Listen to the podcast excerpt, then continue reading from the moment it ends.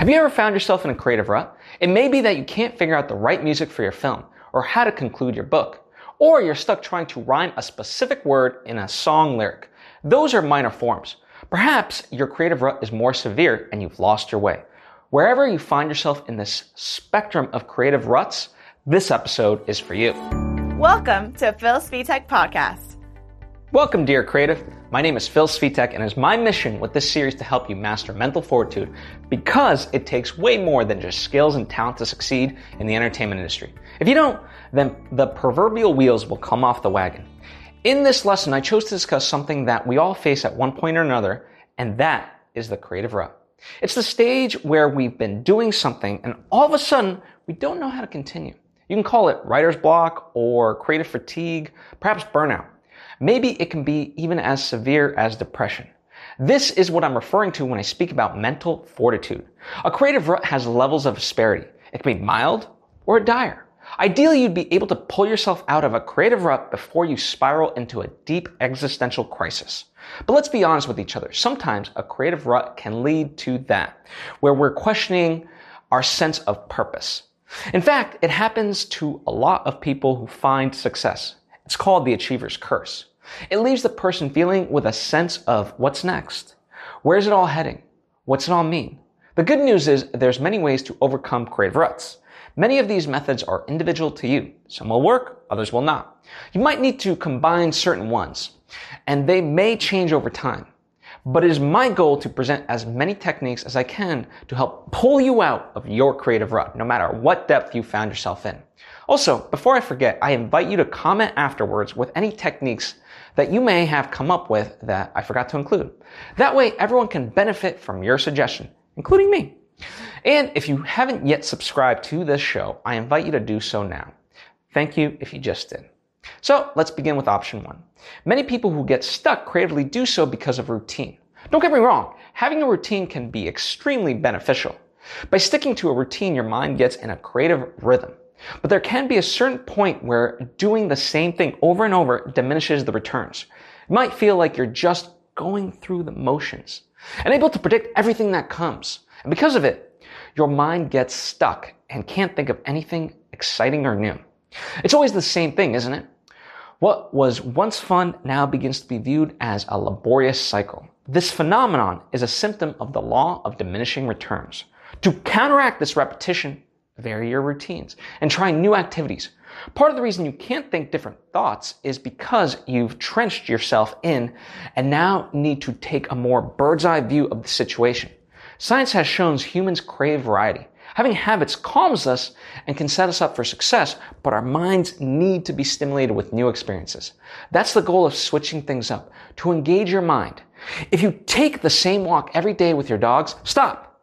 It's become a default where you don't think about it. Take a new route instead and observe the world around you. Smell the flowers, as they say. There are so many ways to ignite your brain. It can be little things like uh, moving your desk to a new part of the room. Um, there's also bigger alterations such as working at night instead of the day. Whatever you can think of, try it. Maybe you eat the same breakfast every day. Stop and enjoy some new flavors. I'm sure you can think of other ways to vary your day. So go ahead, write them all down and test them out. It doesn't matter how many of them you try, just alter something because as my mentor, Bar Rescue's Jon Taffer likes to say, quote, if you do tomorrow what you did today, you're stuck. End of quote. Isn't that, after all, why you're listening to this lesson? Because you're stuck? Now let's discuss option two, which is to do physical activity. Our bodies carry tensions in the form of stress. These need to be released so they don't bog us down.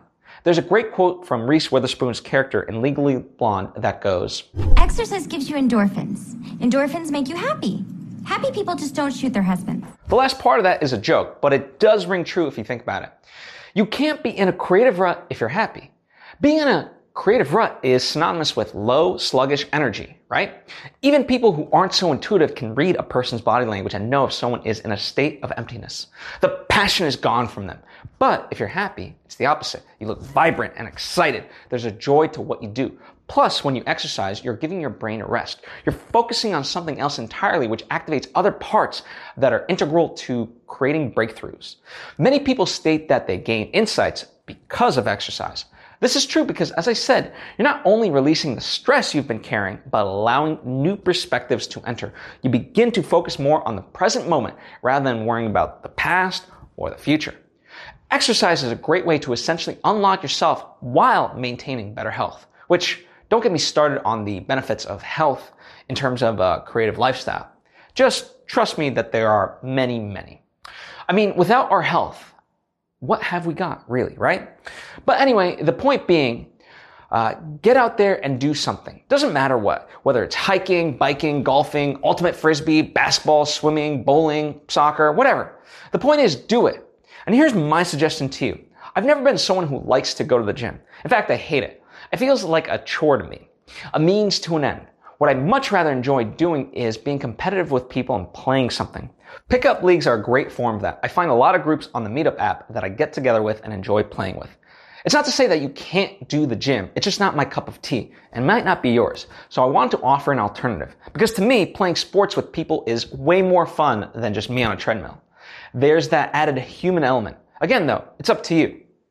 Number three, gain a fresh perspective. Part of why we feel stuck creatively is because we haven't seen ourselves progress. There's a sameness associated with all the things we do. To rid yourself of that sameness, it helps to be able to see the world in an altered light.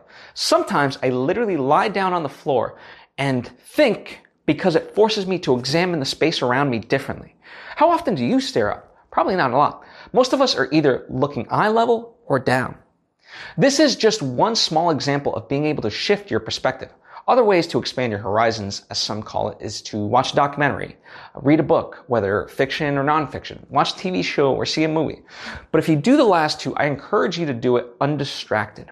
Really focus on the content rather than looking at your phone or anything else because it dissipates your level of involvement. The idea is that you're not paying attention to yourself, but you're observing things around you. Gaining a fresh perspective is in a way about slowing things down. You can even gain perspective by stargazing at night. It really doesn't matter. See, what's happening is that after a certain point creatively, you've given it all you got and expended yourself. So you need to now inhale because for far too long you have been exhaling. Creative coach Mark McGinnis, during my interview with him, talked about this idea where the last 20% of creative work is for your audience and not for you. I encourage you to listen to the full interview if you haven't done so already. But anyway, the idea being that when you've worked on a project mentally for an extended period of time, whether that be six months, a year, a year and a half, two years, maybe more, well, you've gone through that mental exercise for yourself, but the project isn't yet finished. You need to drag yourself to that finish line for the audience's benefit, not yours. It's this disconnect that creates a feeling of drudgery and why you're losing passion and finding it hard to overcome small hurdles with the project. But finish it you must because a true artist must bring his or her work to life. Seeing the world in fresh ways allows you to reinvigorate and remind yourself why you started the project in the first place. It fills your lungs with the air you need to finish out this so-called marathon. A subset of option three is to go on vacation. Doing so allows you to explore new parts of the world and see a life you don't experience daily. That's the definition of a fresh perspective. Take a guided tour and learn the culture and history. If you don't, that's okay. But have a childlike sense of wonder and walk about yourself and be curious about everything in sight. See, you've been so go, go, go and strictly aimed towards your creative project that a vacation might be what you need to rejuvenate yourself. We all need one from time to time. It is a false notion perpetuated by American culture that work is the end all be all. You can't just work 24 7. It's unsustainable. And if it's unsustainable, then it's impossible. Think about that, right? I know, I know. Nothing's impossible. No, but I believe there's more to life than working yourself to death. You can enjoy it, and the only way to do that is to make it sustainable. Part of what leads creatives into despair is that they go after something so wholeheartedly that once it's over, they feel like they've lost their sense of purpose or place in the world. They never stop to put that goal into perspective. It goes back to that phrase, the achiever's curse. Many people are left empty once they accomplish something. Don't let that be you. Enjoy the ride. Take that moment to be part of the world instead of isolating yourself from it just to do your work. Your work has meaning. It does. I believe that. But you do too. And you need the world as much as it needs you. So explore it from time to time. Take a vacation. Now, see how all these are interconnected? I hope you do because the fourth option ties in with each of these, and that's to go into nature. The outdoors has such positive effects on our souls that it's ridiculous. Beyond the idea of how we're not meant to be just indoor creatures, nature allows us to see the interconnectivity of the world, to inhale literally fresh air that we may have been missing, to feel the sun on our skin, which nourishes the body. On and on the benefits go. So enjoy Mother Nature. The fifth option I have for you may seem contradictory, but once we explore, I promise it's not. The fifth method is to continue working on your craft and or project daily. Set aside time, and even if you don't get a lot accomplished, just sit there for that time. Author Neil Gaiman adheres to this principle. He makes it a rule where he can either write or do nothing. It's okay if he doesn't write, but he can't go on social media or anything like that. He just has to sit there or write. What you'll find in time by doing this is even if you're not getting much done initially, the act of trying will create habit and momentum, however small. Many people talk about the importance of showing up. This falls into that category. You must show up to work. We all have bad days, but like with our regular jobs, we're expected to clock in and clock out. Treat your art the same way. A good rule of thumb is that anything can be changed or adjusted provided that there's something to begin with. You can't revise something if there's nothing to tweak. So no matter what amount you accomplish, do it. Make yourself accountable and tackle your creative passion daily. Now, number six, spend time with people. This is a loose term on purpose. People in this instant can mean friends, family, creative groups, or even your therapists. We're social animals and need human connection to feel content. Furthermore, we can only do and see so much for ourselves. We need that human contact to allow us feedback, whether spiritually or creatively. And especially in more severe times when you're feeling really low, you'll need to call upon your circle for support. There's this idea whenever we're facing a problem, we need to be strong enough to pull ourselves out of it. It's a sign of good character. Well, that's bullshit. No man walks alone. Do not be afraid to ask for help. We all need it. Be honest and truthful. Let people know how you feel. When you're in a sad emotional state, talking with people is a great way to begin to heal. And maybe the issue you're facing may seem trivial, like I can't figure out how my main character gets his goal by the end of the story. Don't fret. Ask for advice on it anyhow. You'd be surprised at the amount of creative ideas others can provide uh, you with if you just ask. Never be ashamed to reach out. Method number seven is tied with my sixth piece of advice, and that is to help others. When it comes to human interaction, it must be reciprocal. It's a give and it's a take. Interestingly enough, often the relationship becomes exponential, meaning that the more you give, the ever increasing amount you'll get in return.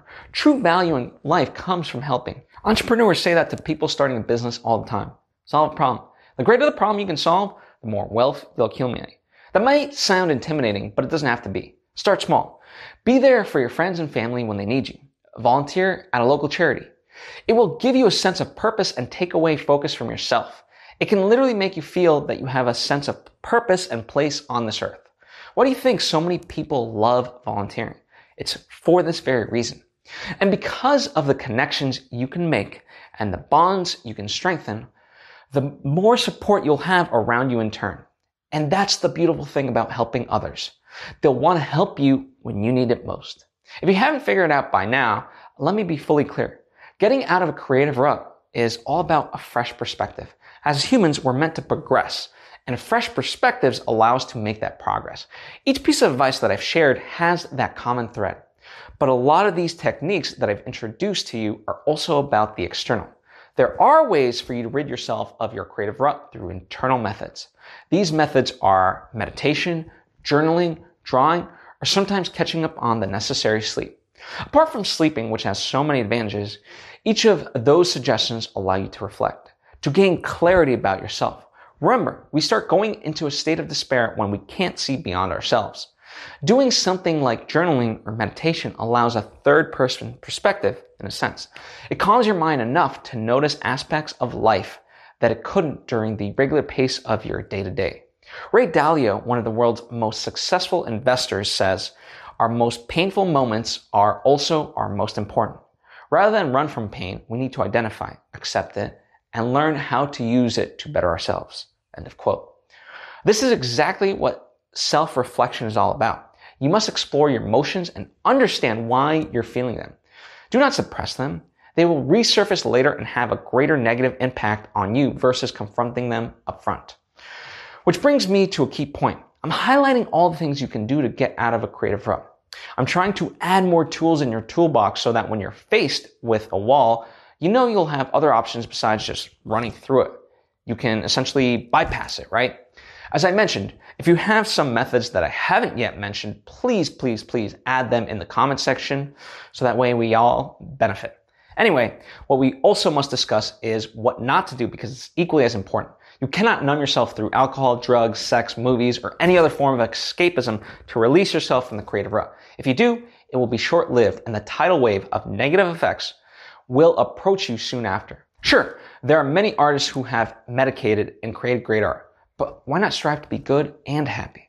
There are plenty of examples of that kind of artists as well. They just don't get talked about as much. You don't need to be a tragedy to be considered a genius. So avoid recklessness.